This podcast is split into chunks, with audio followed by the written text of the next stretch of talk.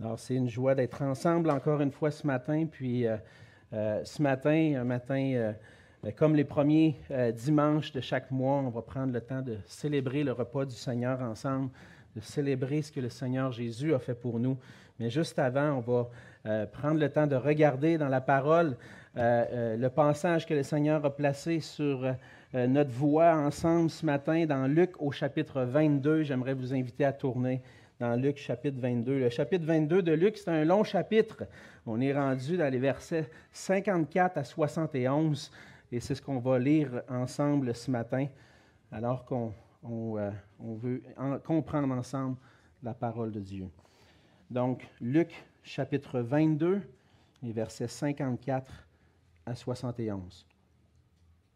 La parole de Dieu dit ceci. Après avoir saisi Jésus, ils l'emmenèrent et le conduisirent dans la maison du souverain sacrificateur. Pierre suivait de loin. Ils allumèrent du feu au milieu de la cour et ils s'assirent. Pierre s'assit parmi eux. Une servante qui le vit assis devant le feu fixa sur lui les regards et dit, Cet homme était aussi avec lui. Mais il le nia, disant, Femme, je ne le connais pas. Peu après, un autre, l'ayant vu, dit, tu es, aussi de ces gens-là. Et Pierre dit, Homme, je n'en suis pas. Environ une heure plus tard, un autre insistait, disant, Certainement cet homme était aussi avec lui, car il est galiléen. Pierre répondit, Homme, je ne sais ce que tu dis. Au même instant, comme il parlait encore, le coq chanta. Le Seigneur s'étant retourné, regarda Pierre. Et Pierre se souvint de la parole que le Seigneur lui avait dite. Avant que le coq chante aujourd'hui, tu me renieras trois fois. Et étant sorti, il pleura amèrement. Les hommes qui tenaient Jésus se moquaient de lui et le frappaient. Ils lui voilèrent le visage et ils l'interrogeaient en disant Devine qui t'a frappé. Et ils proféraient contre lui beaucoup d'autres injures. Quand le jour fut venu, le collège des anciens du peuple, les principaux sacrificateurs et les scribes s'assemblèrent et firent amener Jésus dans leur sanédrin. Ils dirent, Si tu es le Christ, dis-le nous. Jésus leur répondit, Si je vous le dis, vous ne le croirez pas. Et si je vous interroge, vous ne répondrez pas. Désormais, le Fils de l'homme sera assis à la droite de la puissance de Dieu. Tous dirent, tu es donc le Fils de Dieu. Il répondit, et il leur répondit, Vous le dites, je le suis. Alors ils dirent, Qu'avons-nous encore besoin de témoignages Nous l'avons entendu nous-mêmes de sa bouche. On va se courber dans un mot de prière. Oui, Seigneur notre Dieu, c'est une grâce que nous avons de pouvoir euh, nous approcher de toi, Seigneur, de pouvoir euh, se présenter devant toi, devant ton trône de grâce, de pouvoir euh, lire ta parole ce matin ensemble.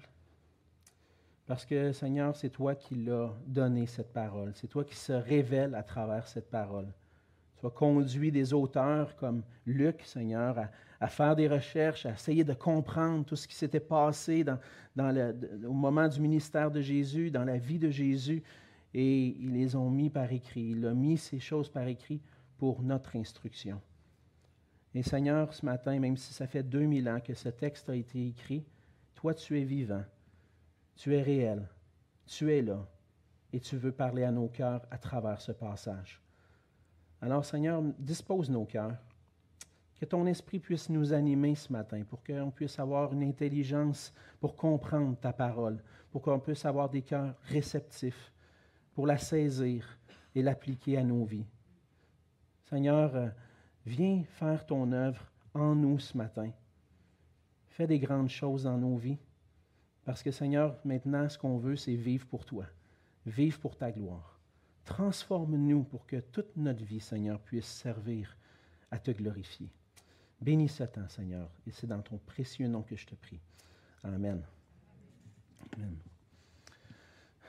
on entre euh, au Québec dans une période importante, euh, une période d'élection. Hein. Les élections ont été lancées la semaine dernière Et puis, il va y avoir des élections au Québec pour choisir le futur parti qui va être au pouvoir au Québec, qui va prendre le pouvoir à l'Assemblée nationale. Et c'est un privilège dans notre société démocratique de pouvoir exercer un droit de vote, de pouvoir avoir le, choix de choisir qui va diriger. Le droit de vote, c'est un, droit important. On peut choisir qui va nous diriger. Ben, c'est sûr que collectivement, on choisit. Mais avant l'époque contemporaine, avant d'avoir ce choix-là, de pouvoir choisir, de, pouvoir décider qui va gouverner, on était plus euh, gouverné par des monarques. Les, nations dans, dans, le monde étaient gouvernées par des rois qui dirigeaient et qui n'étaient pas nécessairement élus pour faire cette fonction-là, mais qui recevaient le règne par filiation, par descendance, par le fait que mon père était roi, ben, je suis le premier-né de mon père, je vais être un roi. Et bien souvent, les rois, les nations étaient dirigées par des rois qui cherchaient leurs propres intérêts, qui ne qualifiaient pas du tout pour cette tâche-là. Lorsqu'on prend le temps de regarder l'histoire en Europe pendant des, siècles, les, plusieurs qualifiaient pas pour être un roi, mais ils avaient reçu le pouvoir parce que étaient, leur père était roi. Mais aujourd'hui, comme Québécois, comme, comme euh, Canadien qui vit dans un pays démocratique, on ne saisit pas totalement ce que cette idée-là de, monarchie, de roi, de celui qui règne. Et puis, on n'arrive pas à saisir. Il faut reculer dans le temps puis dans l'histoire pour réussir à comprendre comment ça fonctionnait. Et puis, dans les Écritures, on voit cette forme-là de règne. On voit dans, l'histoire du peuple d'Israël, il y avait un roi. Euh, Israël ne choisissait pas son roi. Le roi était établi par Dieu. Et puis même si nous, on exerce le droit hein, de, voter, on sait que les autorités sont établies par Dieu. Dieu établit l'autorité. Mais lorsque on regarde cette forme de gouvernement-là, d'un roi qui est sélectionné par Dieu lui-même ou un roi qui reçoit le trône par descendance, on saisit davantage ce qui se passe dans ce passage ici. En venant sur la terre, Jésus est venu pour accomplir ce qui était nécessaire, pour établir le royaume de Dieu, pour mettre sur pied une nouvelle nation et pour renverser le royaume du diable, le royaume de Satan. Jésus vient pour établir un nouveau royaume. Jésus est ce roi promis, promis par Dieu, qui va venir et qui va établir le règne de Dieu sur la terre. Mais lorsque Jésus est venu comme roi, même s'il était déclaré comme le roi, il n'a pas été reconnu comme le roi. Malgré le fait, malgré le fait que Jésus était le Messie, les hommes l'ont rejeté. Et puis Jésus, à travers ça, s'est livré lui-même jusqu'à la croix par obéissance au Père. Et par cette obéissance-là, Jésus a accompli notre salut. Mais non seulement il a accompli notre salut, mais aussi hérité d'une place privilégiée auprès du Père. Malgré tout ce qu'on peut entendre sur Jésus dans notre société, en lisant l'évangile de Luc, on est placé devant un récit historique qui a une grande portée encore pour nous aujourd'hui. Lorsqu'on lit le récit de Luc, il y a quelque chose d'extraordinaire qui est en train de se passer dans ces moments-là. Ce n'est pas ordinaire ce qui se passe. Un homme qui vient sur la terre et qui prétend être le Fils de Dieu, ce n'est pas ordinaire. Et puis, ça nous amène à poser la question, à nous poser la question, est-ce que cet homme-là, qui est venu dans l'histoire, qui a déclaré être le Fils de Dieu, est-ce que moi, je le reconnais de cette façon-là? Qui est Jésus pour moi? Est-ce que je crois ce que Jésus dit à propos de Jésus? Est-ce que la Bible dit à propos de Jésus? Quelle position est-ce qu'il occupe pour moi dans l'histoire de l'humanité? Quelle position est-ce qu'il occupe dans mon cœur? Comme chrétien, on va affirmer que Jésus est le roi qui est venu pour donner sa vie, pour sauver, de nous sauver de nos péchés. On, est d'accord avec ça. On, on est chrétien, on croit en Jésus. Oui, Jésus, c'est le roi. Par contre, il va nous arriver parfois de ne pas vivre pleinement cette réalité-là. lorsque les gens vont parler de spiritualité ou, ou d'éthique. Des fois, on va avoir de la difficulté à affirmer la vérité qu'on croit sur Jésus dans des situations comme ça. Et quand on vit des épreuves, des difficultés, on a la difficulté à s'en remettre à celui qui règne, à Jésus. Dans le passage de ce matin, on voit que Jésus, après avoir été livré, est conduit dans la maison du souverain sacrificateur. il va comparaître devant le, Sanhédrin. Jésus a été trahi par un de ses disciples, livré pour être mis à mort. Et puis les dirigeants du peuple vont le maltraiter et chercher une raison pour pouvoir le condamner. Et dans cet événement-là, dans ce passage, on voit trois scènes différentes. Trois scènes qui nous amènent à réfléchir sur qui est Jésus. Premièrement, on voit un des disciples, Pierre, qui suit Jésus, puis l'attroupement qu'il y a autour de Jésus. Il va suivre, il va essayer de voir qu'est-ce qui se passe. Ça, c'est la première scène. La deuxième scène, on la voit dans les versets 63 à 65. C'est Jésus qui est maltraité par les hommes dans la maison des souverains sacrificateurs pendant la nuit. Et troisième scène, c'est Jésus, lorsque le jour vient, qui comparaît devant le collège des anciens, devant le Sanhédrin. Et ces trois scènes nous présentent une vérité importante qui a plusieurs implications pour nous aujourd'hui. Et ce matin, on va voir ensemble que Jésus est le roi condamné par les hommes, mais élevé à la droite de Dieu pour régner éternellement. Jésus est le roi condamné, mais élevé à la droite de Dieu pour régner éternellement. C'est ce qu'on voit entre autres dans le premier point. On voit que, que les hommes vont, arriver à le condamner, mais avant ça, on voit que Jésus est le roi qui est renié par son propre disciple. Pierre va renier par trois fois Jésus. Jésus est conduit, on le voit dans le verset 54, il, il, conduit dans la maison du souverain sacrificateur. Et puis, qu'est-ce que ça nous dit? Ça, nous met Pierre un peu à l'écart, puis qui suit de loin l'action. Il n'est pas allé avec Jésus directement, mais il suit de loin, il regarde qu'est-ce qui va se passer. Et puis Jésus est conduit dans la maison du souverain sacrificateur. Et puis à cette époque-là, c'était Caïphe, on voit ça dans Matthieu, qui était le souverain sacrificateur. Et selon les historiens, Caïphe possédait une grande maison. C'était quasiment un manoir, comme on pourrait dire aujourd'hui. Il possédait une grande maison qui faisait qu'à l'intérieur, dans la cour intérieure, en fait, c'est une maison avec une cour intérieure où ils ont préparé un feu. Donc, on peut s'imaginer la scène. La grande maison de Caïphe, on entre, et puis au milieu, il y a une cour, on prépare un feu, on se réchauffe, c'est la nuit, il commence à faire frais un peu à cette époque-là de l'année. Pierre suit de loin Jésus, puis là, s'amène un peu dans cet attroupement-là autour du feu. Il est curieux de savoir comment tout ça va finir. Et pendant qu'il est dans la cour en train de se chauffer, Pierre entre en discussion avec les gens rassemblés. Hein? On peut, s'imaginer Pierre en train de jaser. Ah ouais, je ne sais pas trop qu'est-ce qui va arriver avec Jésus. Hein? Il était livré, là, je ne sais pas c'est qui ce gars-là. Qu'est-ce qui va se passer?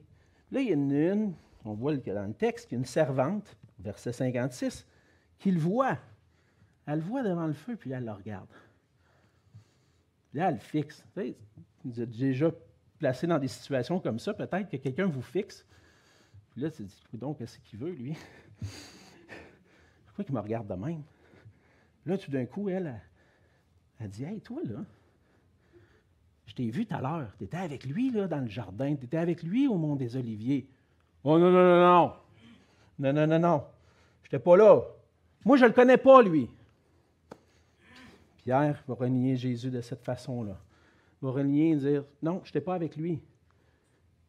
Mais on peut se poser la question mais pourquoi Pierre a renié Jésus?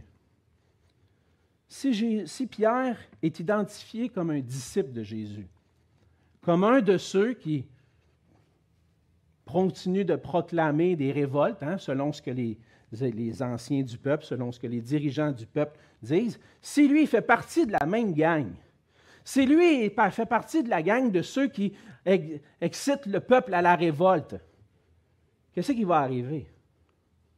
Il va être mis à mort probablement lui aussi. Il risque, c'est ce qui risque d'arriver. Et on peut imaginer ce qui se passe dans la tête de Pierre à ce moment-là, quand commence, les, projecteurs commencent à se tourner sur lui. et attend un peu, là. S'il m'identifie comme étant avec Jésus, qu'est-ce qui va m'arriver? ils vont me battre, ils vont me mettre en prison. Qu'est-ce qui va arriver à ma femme et mes enfants quand je vais être en prison?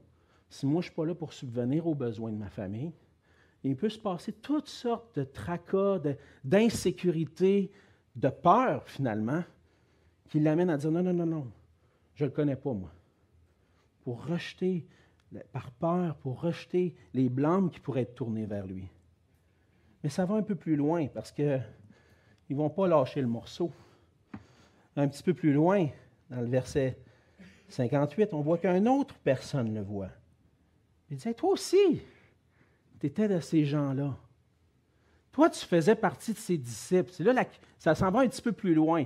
Ça ne va pas juste comme tu étais avec lui, toi, dans, le monde au monde des Oliviers tout à l'heure. Ça va un peu plus loin. Toi, tu faisais partie de sa gang, là. Non, tu n'étais pas juste avec lui, tu es dans sa gang, toi, là. là. Non, non, non. Non, non. Moi, je ne fais pas partie de cette gang-là. Non. Puis là, encore une fois plus tard, une heure plus tard, un autre insiste Hey, niaise-moi pas, là. Sais, je t'entends parler depuis tout à l'heure, tu as un accent. Je sais qu'il y en a qui viennent du Saguenay ici, puis du, lac Saint-Jean, puis on entend leur accent quand ils parlent. Hein? Ils peuvent peut, peuvent pas passer à côté, c'est sûr. Toi, tu viens du Saguenay ou tu viens du lac Saint-Jean, c'est clair, ton accent te, te trahit. Mais c'est la même affaire avec les Galiléens. Un Galiléen qui vient à Jérusalem, on entend qu'il ne vient pas de la place. Hey, niaise-moi pas, là. Toi, tu viens de Galilée, tu viens de ce coin-là, de Nazareth, de la même place que lui. Tu es dans sa gang. Je ne sais pas de quoi tu parles, toi. Par peur, mais Pierre s'enfonce. S'enfonce dans son péché. Son péché de vouloir être identifié à Jésus. Et lorsque Pierre est mis dans l'eau chaude, là, renie le Seigneur, qu'est-ce qu'on voit? On voit qu'au verset 60, le coq a chanté.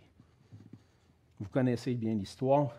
Jésus avait dit à Pierre, avant que le coq chante, tu vas me renier trois fois. Quand euh, Jésus annonçait sa mort, qu'il allait venir, qu'il allait être livré, qu'il allait être battu, Jésus encourageait ses disciples à prier. Faites attention. J'ai prié le Père pour pas que Satan vienne vous ébranler dans votre foi. oh, moi, Seigneur! Hey! La prison, la, la, persécution, aucun problème avec ça, moi, Seigneur. Et Jésus lui dit, ben avant même que le coq chante, tu vas m'avoir renié trois fois. Eh voyons, Seigneur, voyons. Je ne ferai jamais ça, voyons. On peut s'imaginer ce que Pierre disait. Mais là, quand le coq chante, le Seigneur, je ne sais pas où était, comment c'était disposé, mais probablement il était à une distance pour voir Pierre qui était proche du feu, avec les discussions qui se passaient.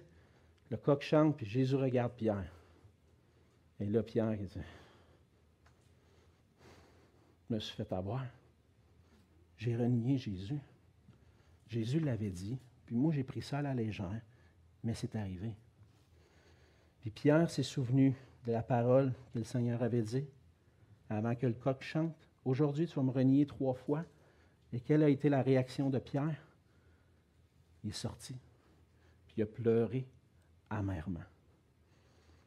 Le regard de Jésus sur, lui, il a fait tout comprendre. J'ai renié le Seigneur Jésus. Et on sait que Pierre il aimait le Seigneur. Hein? On sait qu'il l'aimait, on sait qu'il était avec lui pendant trois ans. Il était prêt à tout pour le Seigneur. Dans son cœur, il était certain. Mais à ce moment-là, placé dans l'eau chaude, avec la pression de dire Je vais peut-être être mis à mort, être battu, je ne sais pas qu'est-ce qui va m'arriver. Non, je ne le connais pas, lui. Et puis, des fois, on lit ces passages-là, puis on se dit ouais, Pierre, franchement, tu pas fort.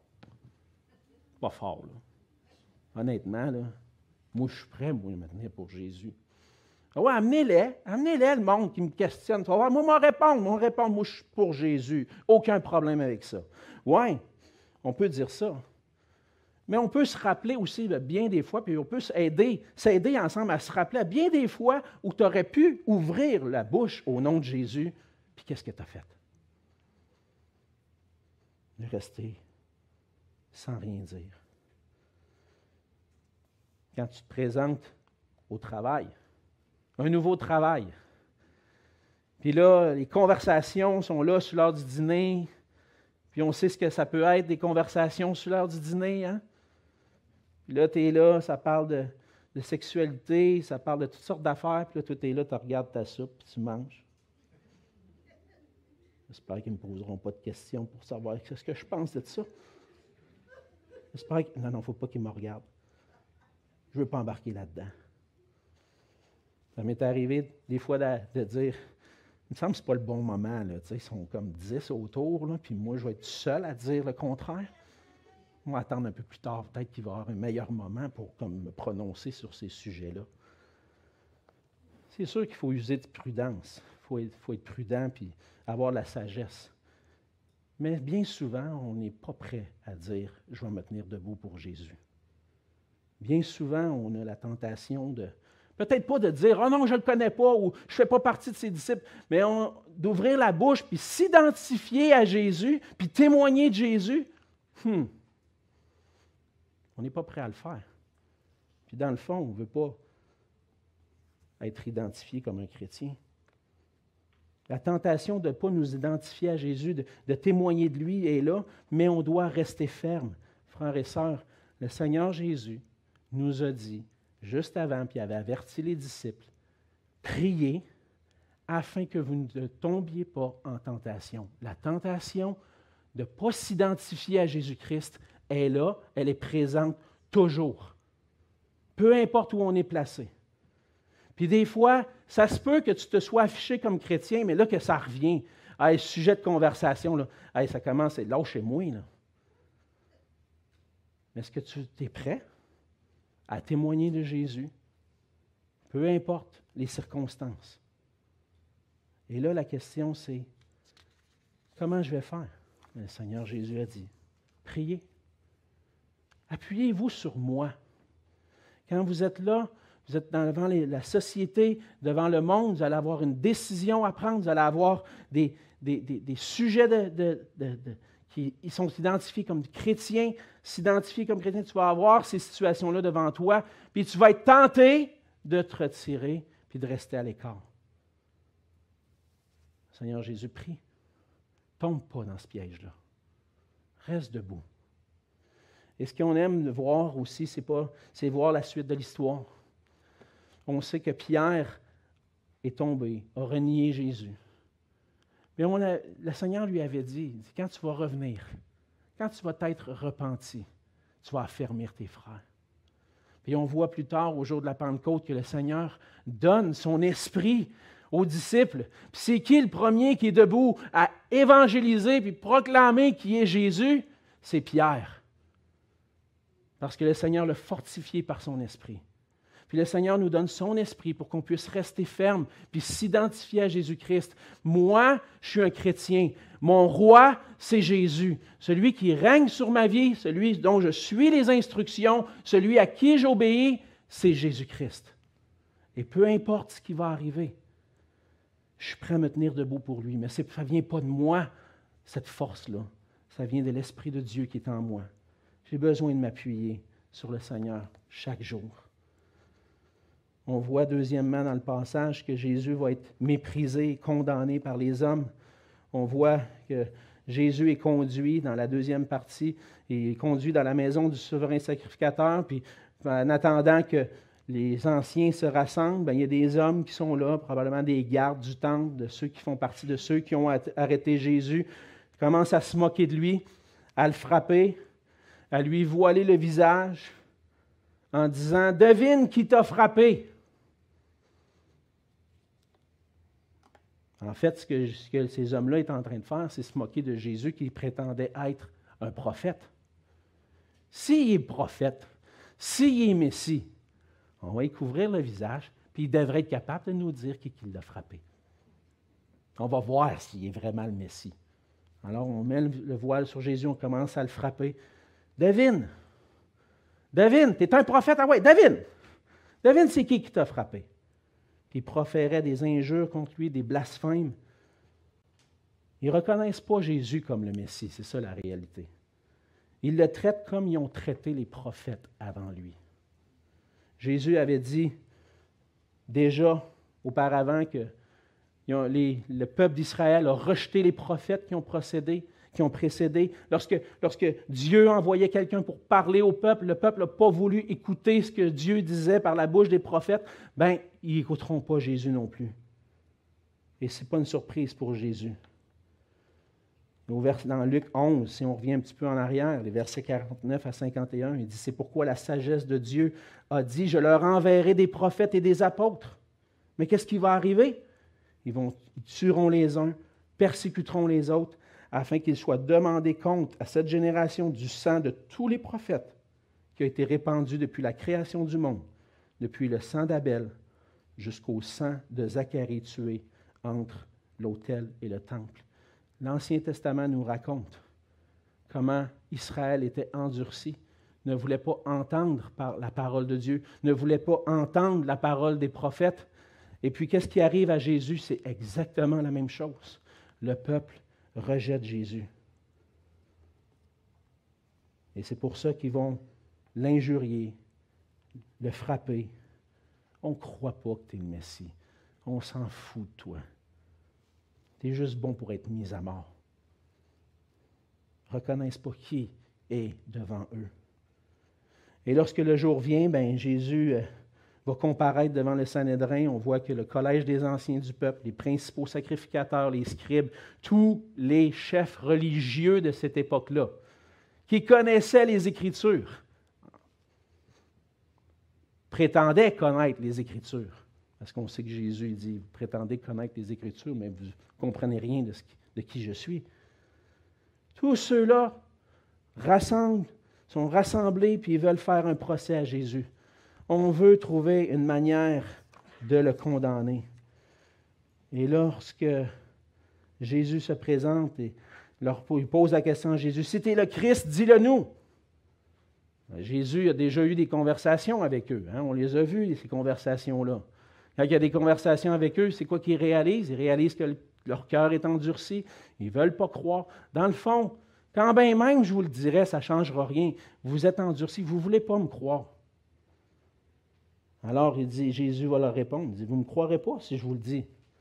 Votre idée est déjà faite. Vous faites juste me poser la question pour trouver un moyen pour m'accuser. J'ai beau déclarer que je, je déclarerais que je suis le Christ, ça ne changera absolument rien. J'aurais beau avoir des discussions avec vous, ça ne changera rien. Votre cœur est endurci, votre décision est déjà prise. Mais il déclare quelque chose. Et on va voir un peu plus loin qu'est-ce que Jésus déclare. Il dit, je vous interroge, je ne répondrai pas, mais je vais vous donner un petit indice, par exemple. Désormais, le Fils de l'homme sera assis à la droite de la puissance de Dieu. Oh boy, qu'est-ce qu'il vient de dire là? Ah! Je pense qu'on vient d'entendre ce qu'il fallait pour le condamner. tu es en train de dire que tu es le Fils de Dieu, toi, là. Si tu dis que tu vas être assis à la droite de la puissance de Dieu, tu te fais le Fils de l'homme qui a été annoncé dans les prophètes, tu te fais le Fils de Dieu qui est, assis à la, droite de Dieu. Tu es en train de dire que tu es le Fils de Dieu, là, hein? C'est ça que tu nous dis? Ben, c'est votre parole. C'est ce que Jésus va répondre. Vous le dites je le suis. Et là, il a déclaré ce qu'il voulait entendre, ce qu'eux voulaient entendre. Il dit, nous l'avons entendu nous-mêmes de sa bouche. Et qu'est-ce qui arrive? Il va être condamné. Lorsqu'on réalise, lorsqu'on regarde ce passage-là, on est placé devant cette question-là, nous aussi. Crois-tu que Jésus est le Fils de Dieu? le roi promis, qui est désormais assis à la droite de Dieu, à la droite de la puissance de Dieu. si tu avais été dans le collège des anciens, si tu avais été parmi les scribes, qu'est-ce que tu aurais dit sur Jésus? Jésus, c'est un illuminé. On peut dire ça aujourd'hui. Ah, ben Jésus, c'est un illuminé, puis les autres, ils l'ont pris au sérieux sont allés bien trop loin quand même, d'aller le mettre sur une croix pour ça. C'est un illuminé, laisse-le faire, là, puis on, on va le laisser aller. On ne le met pas à mort pour ça. Mais la question revient à toi quand même. Peut-être que tu n'aurais pas mis à mort Jésus, peut-être que tu n'aurais pas, pas fait en sorte qu'il souffre de la, de la même façon. Mais qu'est-ce que tu dis de lui? Qu'est-ce que tu dis sur lui? Est-il le Fils de Dieu? Parce que si tu réponds oui, ça a toute une implication sur toi aujourd'hui. Si tu réponds non, ça va avoir des implications aussi plus tard. La question est devant nous. Peut-être qu'on n'aurait pas condamné Jésus de la même façon que eux l'ont condamné, mais prendre position pour Jésus, ce n'est pas un choix. ce qui est devant nous, c'est prends position pour Jésus, et si tu ne prends pas position pour Jésus, tu es contre lui. Qu'est-ce que tu choisis? Jésus déclare, Désormais, le Fils de l'homme sera assis à la droite de la puissance de Dieu. Et lorsqu'on lit le reste du passage, le reste de l'Évangile de Luc, on voit que Jésus a été mis à mort. Il a fait face aux injures, aux fausses accusations, à la souffrance. Tout ça, il l'a fait par, le, par choix. Lorsque Jésus a dit, vous le dites, je le suis, qu'est-ce qui est arrivé? Il est allé tout de suite. Tout de suite, il a été condamné.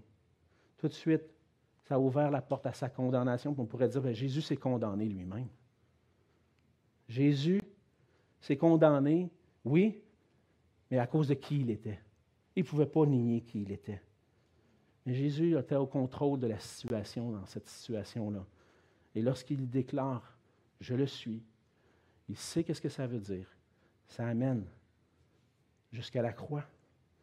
Et par sa mort à la croix, Jésus a accompli tout ce qui était nécessaire pour le salut. Il a reçu sur lui la condamnation qu'on méritait pour nos péchés. La croix, c'est l'obéissance de Jésus jusqu'au bout, pour qu'on puisse être pardonné de nos péchés, pour qu'on puisse être réconcilié avec Dieu, pour qu'on puisse trouver la joie, la paix, l'amour dans nos cœurs, comme on l'a chanté tout à l'heure. Jésus accomplit tout ça pour qu'on puisse être pardonné de nos péchés, délivré de nos péchés et jouir d'une relation personnelle avec Dieu ce pourquoi on a été créé depuis le commencement. On a été créé pour vivre en relation avec Dieu, mais le péché place cette séparation-là avec Dieu. Jésus vient accomplir ce qui est nécessaire pour qu'on puisse être réconcilié. Puis Jésus n'est pas resté dans le tombeau. Jésus est ressuscité. Il règne à la droite de Dieu. C'est une réalité aujourd'hui, c'est ce que l'histoire de Luc nous raconte. Lorsque Jésus dit qu'il est le Fils de l'homme, il déclare, je suis celui qui va régner. Vous pensez être au contrôle de la situation quand vous me condamnez. Vous pensez vous débarrasser de moi, mais ça n'arrivera pas comme ça. Je vais ressusciter, puis je vais être placé à la droite de Dieu. C'est moi qui règne. Dans Daniel 7, on n'aura pas le temps d'aller voir les passages, le temps avance tellement trop vite. Daniel 7, les versets 13 et 14. Je vous les donne si vous voulez les prendre en note. Daniel 7, 13 et 14. Et puis le psaume 2, les versets 1 et 2. Et tout le psaume 2, en fait, parle de ce moment où le Fils de l'homme, le choisi par Dieu, va être élevé à la droite de la majesté de Dieu. Jésus est ressuscité. Et l'auteur de l'Épître aux Hébreux nous dit, le Fils est le reflet de sa gloire et l'empreinte de sa personne et il soutient toutes choses par sa parole puissante. Il a fait la purification des péchés et s'est assis à la droite de la majesté divine dans les lieux très hauts. Jésus, aujourd'hui, règne. Et devant les autorités de son temps, Jésus a déclaré que c'est lui qui détient la véritable autorité. C'est lui qui va régner pour toujours. Et ce que nous devons faire, lorsqu'on prend le temps de réfléchir, c'est de dire si Jésus est vraiment le Fils de Dieu, est-ce que je le crois? Est-ce que je crois vraiment qui il est? Est-ce que je suis prêt à entendre sa parole? Est-ce que je suis prêt à obéir à sa parole? Est-ce que je suis prêt à me soumettre à lui en toutes choses? Parce que Jésus est ressuscité. Il est élevé à la droite de Dieu et il règne pour toujours. Le premier ministre que vous allez élire, qu'on va élire ensemble, c'est juste un sous-roi le roi des rois, c'est Jésus-Christ. Et on a besoin de se soumettre à lui. Alors que c'est le moment qui semble le plus comme la défaite totale pour Jésus, Jésus dit, je vais remporter la victoire. Parce que Jésus est le roi qui a été condamné par les hommes, mais que Dieu a élevé, qu'il est à la droite de Dieu qui règne éternellement. Jésus est notre roi, Jésus est notre Seigneur et mérite toute la gloire, toute l'adoration. Ce qu'on doit faire maintenant, c'est plier le genou devant lui. Est-ce que c'est ce que tu as fait? Dans ton cœur? As-tu plié le genou devant Jésus-Christ? As-tu choisi de t'en remettre à lui pour ton salut? As-tu choisi de te soumettre à lui entièrement? Puis de vivre pour la gloire de celui qui s'est offert pour, toi, pour te sauver, de vivre pour déclarer et témoigner Jésus est roi. Et ce matin, ce passage nous rappelle ce que Jésus a subi pour nous, mais il nous rappelle aussi que Jésus règne. Et ce matin, on va prendre ensemble le repas du Seigneur. On va chanter des chants qui vont nous amener à réfléchir à ce que Jésus a fait pour nous. Mais ce qu'on veut faire ensemble, c'est célébrer notre roi. Dire qu'il est merveilleux. Dire qu'il est grand. Dire que c'est lui qui règne encore aujourd'hui. Prions ensemble. Seigneur notre Dieu, merci pour ta parole. Merci Seigneur Jésus pour tout ce que tu as accompli pour nous en venant sur la terre. On n'aurait pas assez d'une demi-heure ou trois quarts d'heure pour parler de toutes ces choses-là. Puis, Seigneur, des fois, j'ai l'impression de courir un, un, marathon en 30 minutes parce que c'est tellement grand ce que tu as fait pour nous. Mais ce qu'on veut faire, Seigneur, ce matin, c'est se rappeler de qui tu es. Qui tu es. Et plier le genou devant toi. Te dire, Seigneur, pardon pour les moments où je ne suis pas prêt à m'afficher pour toi, à m'identifier à toi. Pardon, Seigneur, pour les moments où, dans mes difficultés, j'ai l'impression que je veux prendre le contrôle de ma vie plutôt que de m'en remettre à toi. Seigneur, aide-nous. Aide-nous par ton esprit, Seigneur, parce que sans toi, on ne peut rien faire, à être prêt à déclarer qui tu es, à prendre position pour toi, à témoigner de toi, à nous identifier à toi, parce que tu es le roi puissant, tout-puissant, qui règne. Aide-nous, Seigneur, à nous en remettre à toi en toutes choses, à se soumettre à ta volonté, à traverser les épreuves, sachant que tu es avec nous. Aide-nous, Seigneur, à te célébrer parce que tu es notre roi. Et c'est dans ton nom précieux que je te prie. Amen.